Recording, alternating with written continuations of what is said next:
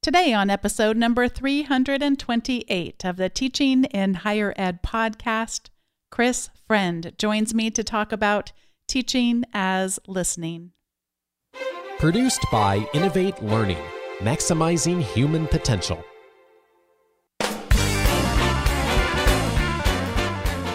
Hello, and welcome to this episode of Teaching in Higher Ed. I'm Bonnie Stachowiak, and this is the space where we explore the art and science of being more effective at facilitating learning. We also share ways to improve our productivity approaches so we can have more peace in our lives and be even more present for our students.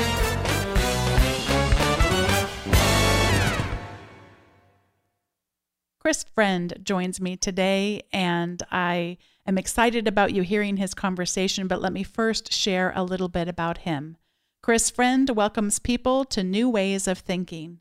He has been teaching writing classes since 2000, seeing and trying a variety of approaches to writing instruction.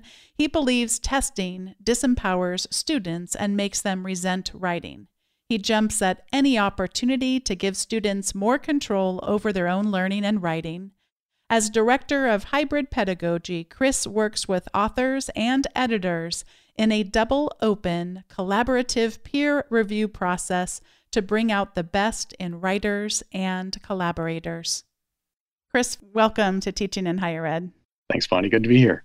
We are discussing today a topic which gets talked about a lot simultaneously while also not being talked about a lot. Let's begin with what does it look like to not listen? And let's start with listening as a one time act. Where do you see this showing up in your own teaching and failures that you've had, or in the ways others approach sort of listening as a one time act? So, what I should do here is uh, demonstrate rather than answer your question and just answer a completely different question because I choose not to listen to the question you just asked. Uh, so, an, an example for you. Years ago, I, I was struggling with in class conversations and and I wanted you know to have dialogue going and students contributing to discussions and have those discussions lead to a certain outcome and I went into class thinking oh by the end of this discussion the students are going to have this one particular concept figured out or whatever and then I would initiate the discussion and I would try to kind of guide them through as we went and people would say something and I would try and suggest other options and that sort of thing to shape the conversation to arrive at where I thought it was going to go whenever I walked in the beginning of the class. And uh, funny how it always ended up going exactly where I thought it was going to go, uh, even though I thought I was hosting a discussion in class. I wasn't. I, what I was doing was inserting my opinion and my view and what I wanted to have happen in the class without actually listening to the students. I acted as though I was, and I gave students feedback to make them feel like I was listening to them because I would, you know, I would echo back what they said and I would make sure that they understood that I heard what they were talking about and that I agreed and that sort of thing. But then I would insert my own predetermined uh, directions and and it just it wasn't an actual conversation. It wasn't a discussion. I wrote about it before and said that it's a lecture in disguise. That it was really me just trying to get the students to jump through the hoops and and that was that and that's when i realized how important listening is and how it's actually important to really listen and not just you know pretend i'm hearing a little bit of listening as performance these are the things i'm supposed to do to show you that i'm listening mm-hmm. but actually as i am performing that means that i'm actually not listening even though i am performing the act of listening mm-hmm. yeah and that's been a hard one for me to deal with because I tend to be a bit of a control freak in class. I want to make sure that you know all my ducks are lined up and that everything goes according to plan. I blame that on being raised in Orlando. I, I first worked at Disney whenever I graduated from high school, and if anybody's been there, they know what show quality looks like. And everything at Disney is scripted and rehearsed and timed perfectly, and put on the same show every single day the exact same way because they've got it all down to a science. And that was like my concept of what performance was uh, was developed in, in that environment. And so then i go into the classroom and you know i don't want to call it song and dance but i jokingly refer to it as song and dance. And when i am doing the performance of teaching a class i default to wanting it to be as scripted and perfect as i was raised to expect And that just takes all of the vitality right out of it. That makes it a script that doesn't respond to the students who are in the room at the moment. And one thing I always love saying is that when we teach students, we don't teach content. We teach the students who are in the room. And you can't do that if you go into the room with that preconceived script in your head and you want to get the students to all do the same thing because you want it. That's not teaching the students in the room. That's teaching whatever idea is in your head that you brought into the classroom. I do think we can take that idea a little bit too far, at least when I think through my own failures. I, I got to go in with a plan.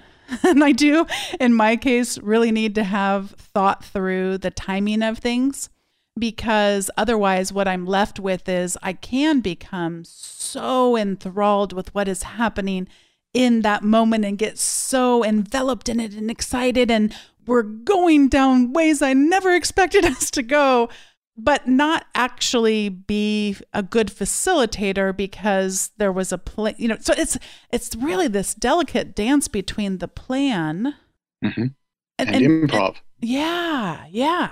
Yeah. So i guess leaving so, enough room in our plans because we always know there'll be stuff that's unexpected but i get a little nervous if i ever feel someone's going way too far in one direction or the other on the plan versus the the moment in my experience, planning less has always paid off for me. The, the more I go into a class thinking I know what's going to happen, the less likely that is to actually happen, or the less that involves responding to the students in the moment. So when I go into a class without a plan, I have an idea of the kinds of things I want to talk about, or I've, I've got this question that I want to use as a prompt to get discussion going. And I force myself to not plan the details of that conversation because then I have to rely on the material that the students provide in the class at the time. And that makes it more improvisational. And so I, t- I teach freshman writing classes. My, my shtick is rhetoric and writing courses, uh, usually first year comp kind of thing. And I, I always tell students that my goal is to make them into little rhetoricians. And the thing that I bring to the class is experience working with rhetoric and experience looking at the world through the eyes of a composition scholar or teacher or whatever you want to say there. That's what they don't have. They have experience with writing. They have experience with the things that interest them. They just don't have the lens that i can bring to the classroom so when we have conversations if they go off the rails if we go on tangent after tangent or something like that i always remind myself okay wait how would a rhetorician look at this thing that we have now gone on this tangent talking about and that's how i loop it back and I'll usually be really deliberate and explicit about it and just say, okay, so this thing that we just talked about, we're in a writing class. So here's how writing people look at this thing you just talked about. And that immediately brings it back to where, you know, where I wanted the conversation to dwell. I'm, I'm not going to say where I wanted it to go because that's that's not my goal anymore. But I want it to be about rhetoric related concepts.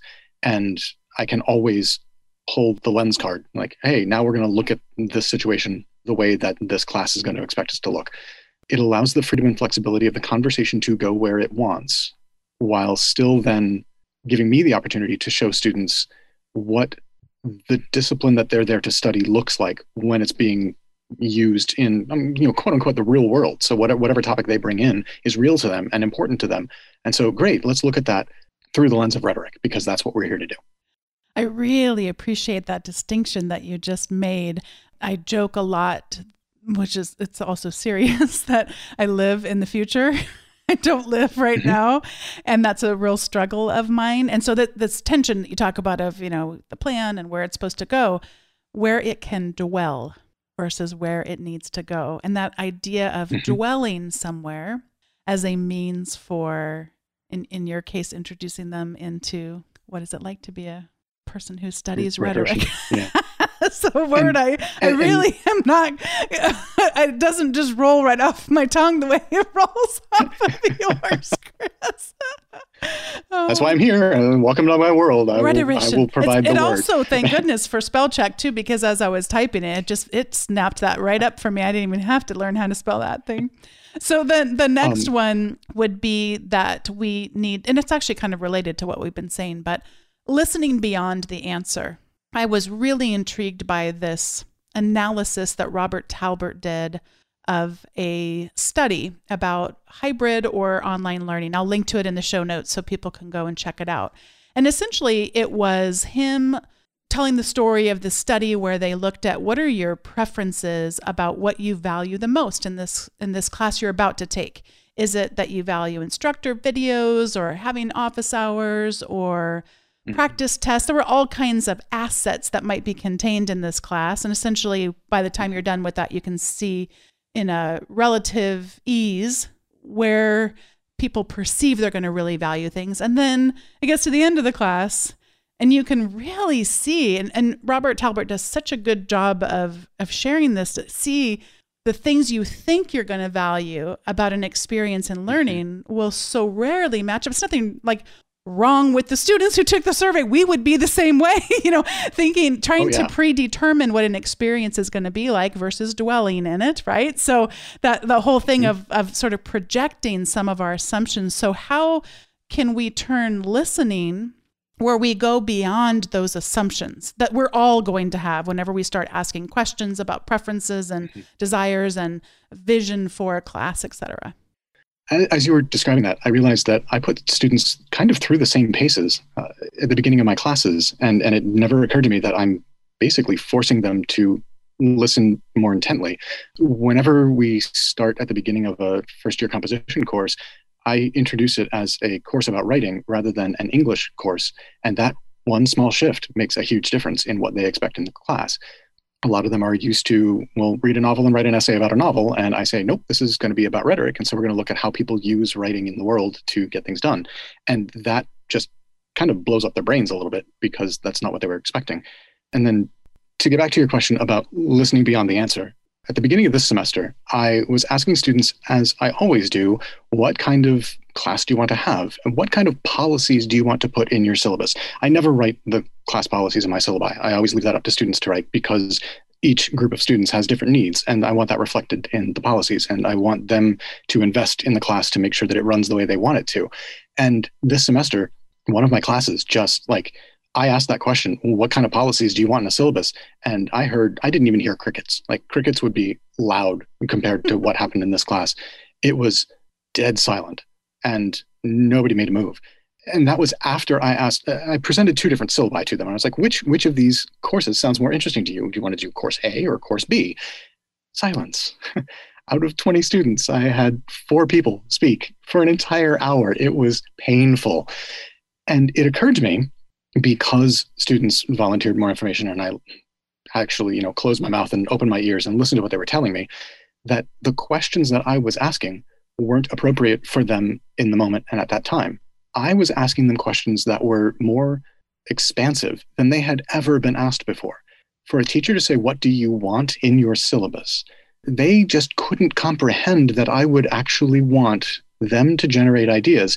And they have no experience in this. They've never been asked to write a policy in a course syllabus before, so they didn't even know where to begin. They didn't know what they could get away with. They didn't know what was important. They didn't know how you brainstorm this sort of process.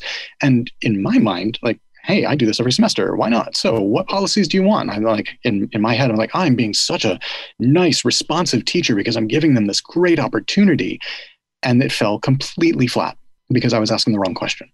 And so I had to listen to, had to struggle to listen enough to that silence and to ask why there was silence there and, and what kind of concerns they had in their mind. And eventually someone said, We've never been presented this option before. We've never had this chance before. We don't know what to do.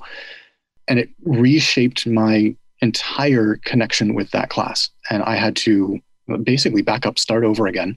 And it helped me figure out how to unlock that class and the the class sessions since then we've had conversations. Yeah it's still a quiet class but we're we're engaged we're interactive.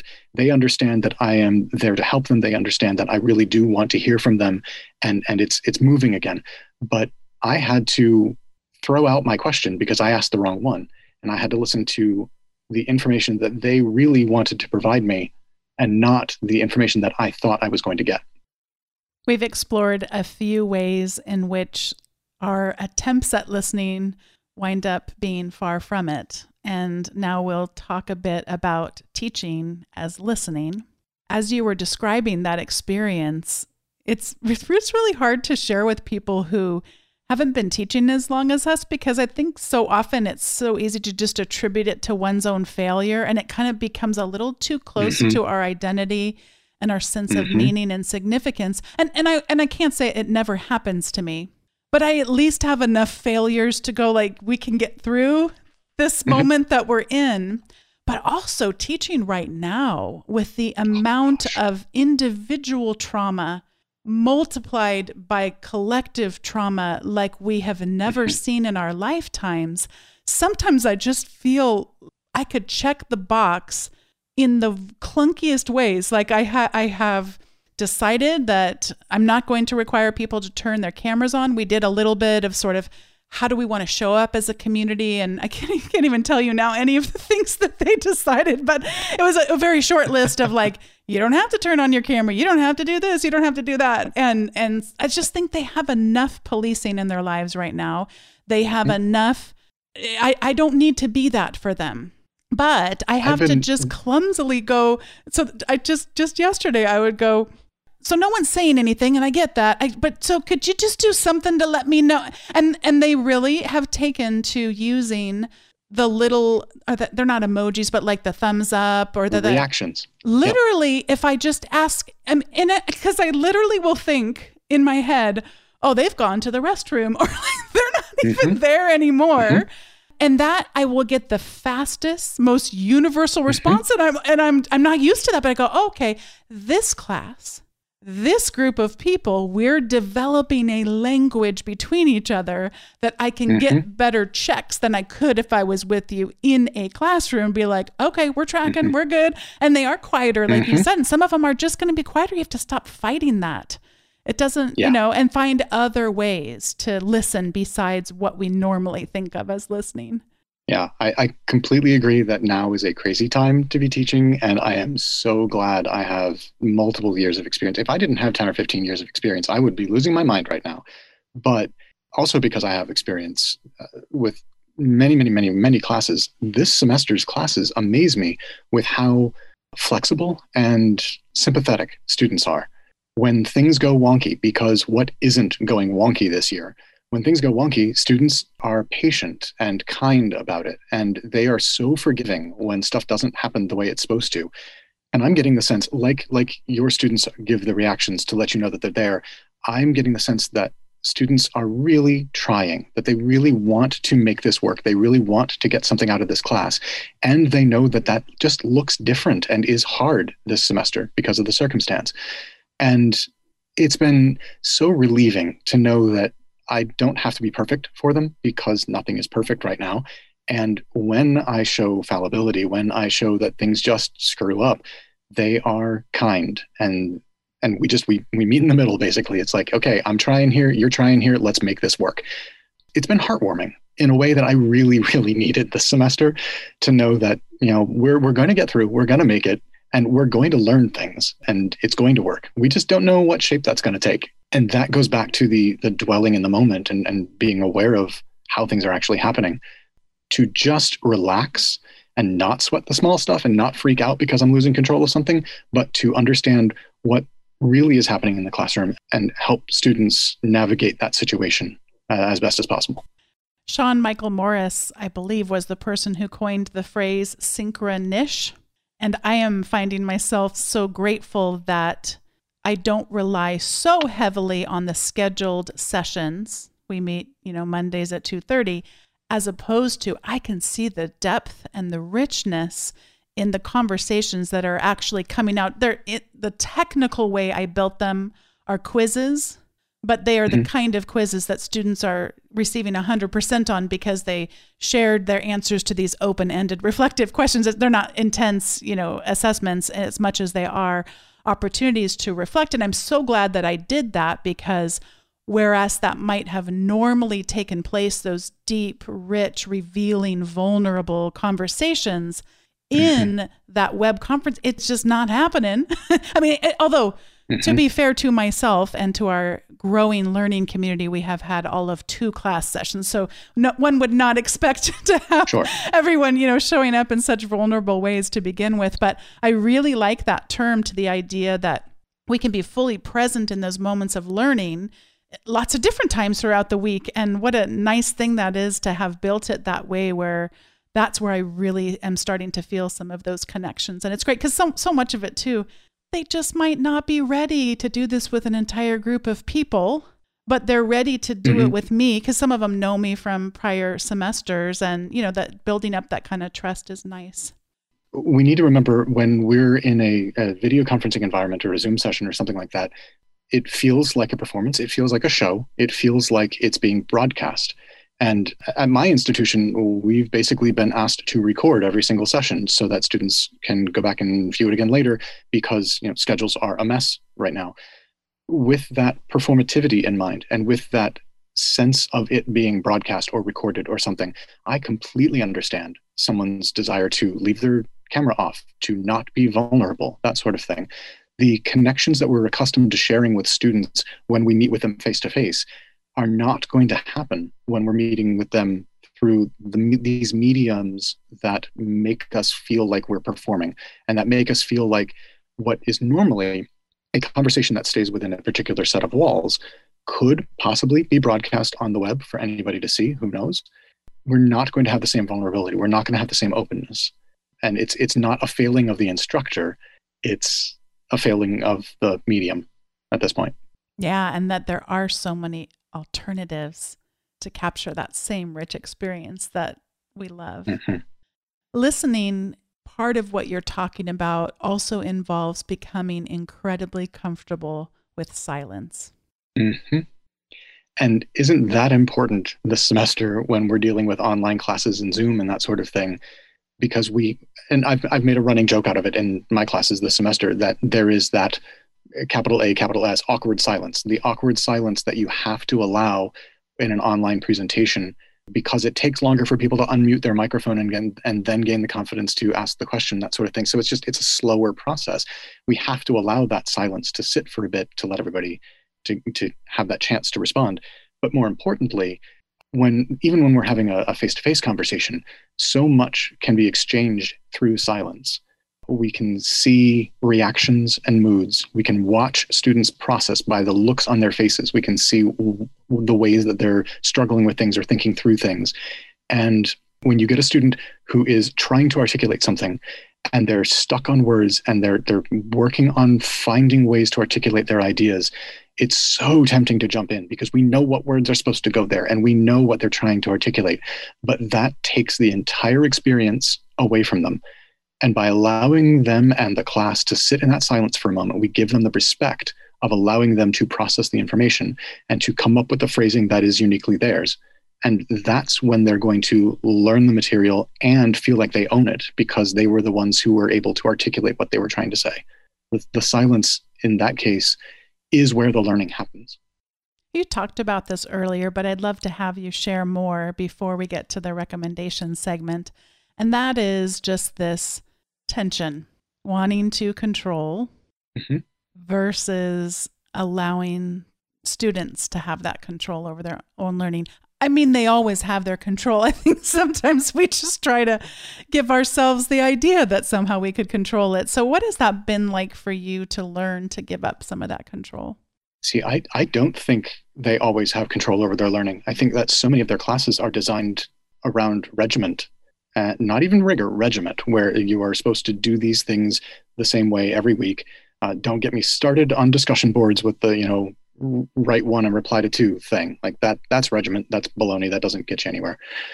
The, the experiences that I've had, I usually reteach myself the importance of listening uh, the first week of the semester and it usually happens mm, once every two years or so.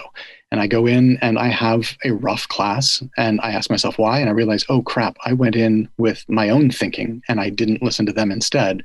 And when I when I evaluate what I did in class that day, I in, invariably when I have a bad day where things just blow up or or just are there a flop or something like that, I can I can always find some place in the class session where I decided that something needed to happen a particular way.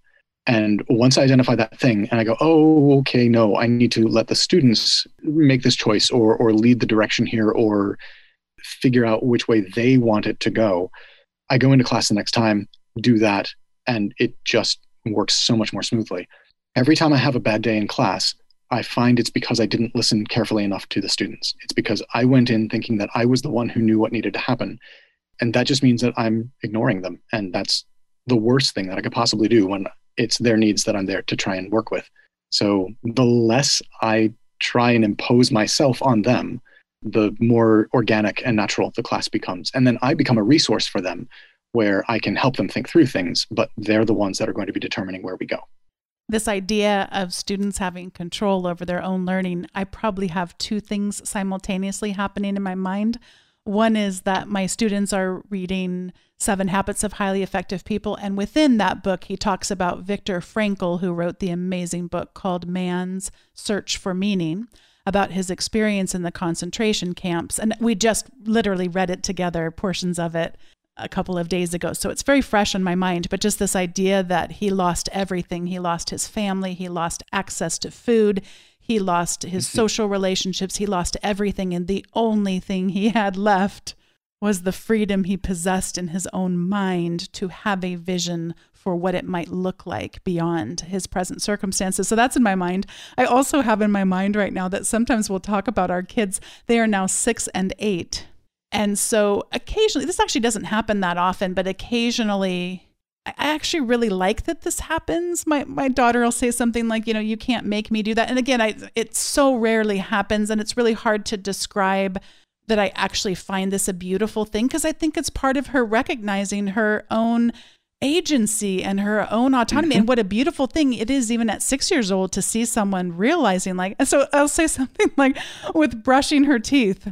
It just came out and I'd be like, "You know, I, I both could and couldn't. I, I could try. Mm-hmm. It'd be very messy. We probably would both be very hurt, and neither one of us mm-hmm. would be happy with the results because your teeth probably wouldn't be all that clean. So I think you probably are right. So we'll talk about the distinction between, and, and we don't we don't as parents. There's really I can't think of anything we force physically like i just i can't think of anything. When they were little of course you grab their hands so they don't run into the street but they're well sure. beyond those those years. But we would talk instead about when you make choices then there are mm-hmm. consequences to those choices and we try to have those consequences map as closely to whatever was happening. So all this to say i think that's what i meant. I think we try to impose control around people's learning and you actually can't control someone's learning. You could only control the little games that you play with them to make them jump through the hoops and you, so you can you can give yourself the illusion of control but you're actually losing the fight just like with the toothbrush example. I don't know. I don't know. No, I, I'm I'm so glad you brought that up because that reminds me of the importance of saying that giving students control of a class is very difficult not just for us to you know, let go of our position of authority, but for students and to help students grow into that sense of agency that has been beaten out of them by so many classes before. If I go into a class and I say, I'm going to let go and I'm going to let the students direct it, I have to be ready to provide support for them. And I'm, I'm going to use the word nurturing here. I, I need to be able to help nurture them, to give them or, or help them build that sense of agency to be able to control their own learning because so many of their classes in the past have been teacher run and, and these are the things you must do. So I, I do writing classes. It's you know your essay must be this many paragraphs and this many words long. And i don't set length requirements on my papers because i want it to be based on what they are trying to accomplish with their with their work. And that even even just the, the lack of a word count on an assignment sheet can be a, a terrifying experience for some students because they've grown to rely on that because that helps them understand what the teacher is imagining or envisioning for this assignment. And it requires constant, constant reminders that they are in control of their learning. They are the ones that are important in this situation. They are the ones who are leading the direction of the class. They are the ones who need to learn to make evaluations of what is good, what they are attempting to do, whether they have achieved their goal. Because once they graduate, they're not going to have a teacher there saying, yes, that's good, no, that's not. They need to be able to make those evaluations themselves. So the, the process of giving students control goes hand in hand, as you were suggesting, with the process of developing student agency. And that is not something that happens overnight, not something that happens immediately, not something that happens just by asking them what, what policies they want on their syllabus. It's something that takes weeks, probably semesters, to develop meaningfully. And it requires a ton of patience and a ton of reiteration of the concept of the importance of the student. I haven't gone back to check this theory, but I think if I went back to earlier episodes, I think I probably would have used the phrase give students agency. And I noticed that not once did you even give a hint of anything that sounds like giving them agency. And I, I wish I could remember who it was that said this on, on teaching in higher ed, but you can't give them it because if you think you can give it to them, it's something that they you're taking control. Yes, yes. So you, I just want to repeat yep. back the words that you used for anyone who struggles with me with trying to reframe that. I think I'm mostly down. I haven't said it in a while, but it's still something I have to just think purposefully about before I talk about agency. But you said grow into that sense of agency. I mean, it's already there. Mm-hmm but you're trying mm-hmm. to give them the confidence that comes with it. You're not playing the same games that so many other teachers have played with them. And it takes a while to unlearn that and to build up that trust. Oh, yeah. And I'm not trying to give them their confidence either, because that's not mine to give. Mm. I'm trying to help them develop their confidence. I'm trying to help them see that confidence is a thing that they are able to acquire or to have and to possess along these lines, one little trick that I've used for several years now that I love, and it really helps me reframe the way I look at my relation to the other people in this room. I refuse to use the phrase my students. I don't own them. They aren't mine. They are students in my class. They are students that I work with. They are students in the room. And that one simple little rephrasing has radically shifted the way that I perceive and articulate my relationship with the folks that I'm working with in a classroom. And as an editor of a journal, I've seen a lot of articles come in talking about the relation that teachers have with students in the room. And there is a marked difference in the affect of someone when describing my students than there is with someone describing students in their classes. It makes a big difference. And I would encourage anyone listening to give that a shot. Next time you say, my students, blah, blah, blah, blah, blah, catch yourself and find another way to say it that more accurately articulates the nature of the relationship in that room. I found myself saying my students earlier in today's conversation, and I, I, do really like to work on language. It takes a while to change, and as someone who every single week is recorded, and and knowing that my my mistakes in language will go out, but I don't. That doesn't mean you give up. You keep. I mean, how much more then should I think intentionally about the language that I use? This is the time in the show where we each get to share our recommendations. And the one I have, I sort of have been hesitating recommending it for a while because it definitely is people making some interesting choices. and so it's not for the kids, not something you want to bring, you know, the kids out to see, but I just I loved it so much. So it's a television show called Ramy and it is on the Hulu streaming service and it is about a the main character is a Egyptian Muslim and he grew up part in Egypt and then moves to the United States. And you kind of, it's kind of one of those shows that does you know changes around different times and places and things like that. And I just it gets praised a lot for its portrayal of American Muslims and especially sort of this I mean, in, in any religious tradition, the idea behind what we're expected to do within our given faith tradition and then what we may find ourselves wanting to do. so, without getting mm-hmm. too specific and giving anything away in the show, every sort of temptation you might think that a young, uh, attractive man in his 20s might have, he probably has checked all the boxes of what you might think about. But rather than living for stereotypes, it really is a beautiful depiction. There is another character in the show who uses a wheelchair and rather than having just this two-dimensional character of someone who is disabled they just have a beautiful complicated multifaceted person who doesn't always make the greatest of choices. None of the characters in the show except for maybe one make uh, the greatest of choices all the time. So it just was a delight. It's it's both funny and also very you really get into the characters and you become to really care about some of them and what happens to them. And there are just two seasons of it now. I understand it has been renewed for a third season and i cannot wait to watch it. And just like anything any show that focuses on any religion it would maybe not be appreciated by all muslims because he's not following the faith he's you know he's just but I just as someone who follows a different faith tradition i just love the wrestling because I'm really not into legalism, regardless of whatever religion it is. But but I really do like the ways in which I mean, it also has some beautiful depictions of that faith tradition. Really, really beautiful ones. I felt like I learned about some of the traditions in that religion and and some of the mm-hmm. dynamics within the families. So I found it to be good. And I, I, did, before I even recommended, I did go and like, in general, that seems to be overwhelming for both people who are Muslim and then those who are not. But just like anything, did everybody love it? No. Did I love it? Yes. Oh, sure. sure. yeah, yeah. So what do you have to recommend for us today?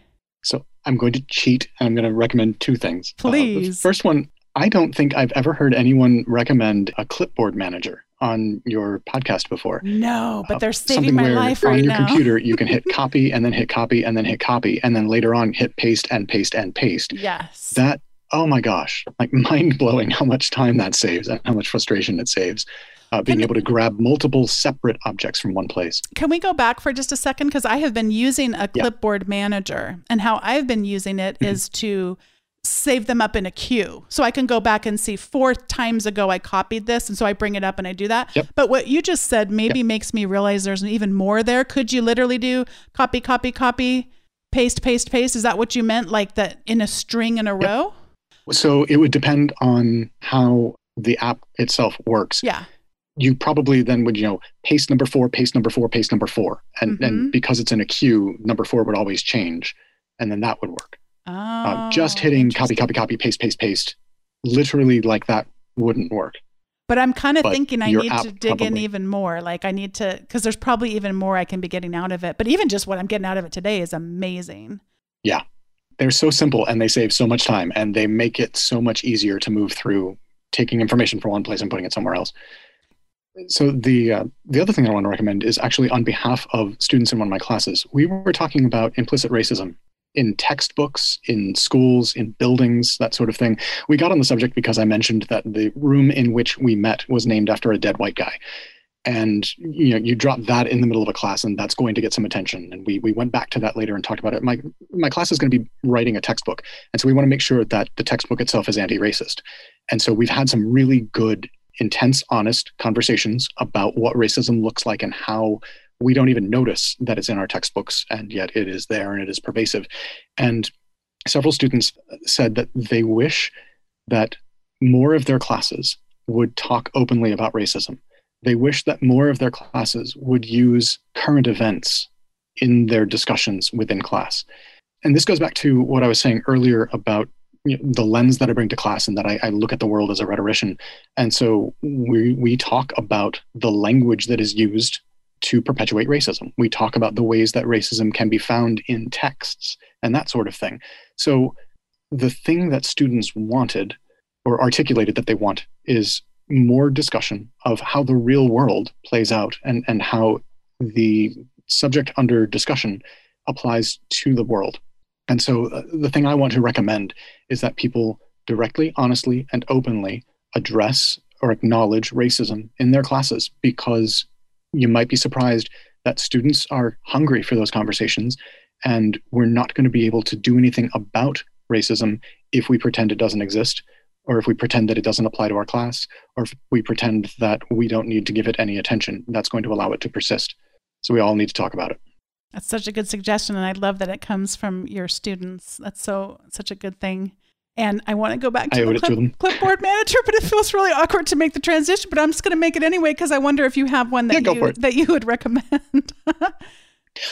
no, I don't. That's the oh, problem. Okay. So I'm I'm going to have to take my own uh, recommendation here because I, I've gone without one for many years. I used to use an app called Alfred. I don't mm. even know if it's it is. still out there. It is. It is there was a whole bunch of overhead with it, and I, I, stopped using most of its main features, but its clipboard managing features were fantastic. I might go back to reusing that just for that one feature. There are a number of other smaller apps. I've tried two of them today, and I don't like either one of them, so I don't have a product name off the top of my head. It's funny because I'm using Keyboard Maestro as my keyboard manager, which is kind of like, oh, I can't come up with a good example, but it's like it has all these features and I'm using like 1% of it that it's it's so much yep. more than a clipboard manager but I decided hey start small start using it for this and it's been yep. it's been good I, now I have memorized the keyboard shortcuts that I can just pull that up the list of what I want and go back to them And I'm a huge advocate for um, platform agnosticism and application agnosticism. So any recommendation for technology I'm going to make is going to be a type of application, not something by name, because that shows preference and privilege. And no. so, yeah, and if people clipboard are manager. if people are thinking through clipboard managers too, it's not just within that one device because some of them now will go from a smartphone to your computer back and forth in both directions, and that's really pretty cool too. Chris, it has been such a joy to get to have this conversation with you today. It feels special to me that we would be talking in a season like the one that we are collectively experiencing. It just, you brought me joy this afternoon, and I know you're going to bring joy to, and hope to so many people listening. So thanks for joining me for today's conversation. It's been great spending time with you and great chatting with you again. It's been quite a pleasure. Thanks for having me on. I appreciate it. I'm thankful to Chris Friend for joining me for today's conversation. You can reach the show notes at teachinginhighered.com slash 328, and you're also welcome to subscribe to the occasional Teaching in Higher Ed update at teachinginhighered.com slash subscribe. When you do subscribe, you'll receive a ebook that will give you a guide of ed tech tools for both teaching and productivity. Thanks so much for listening, and we'll see you next time on Teaching in Higher Ed.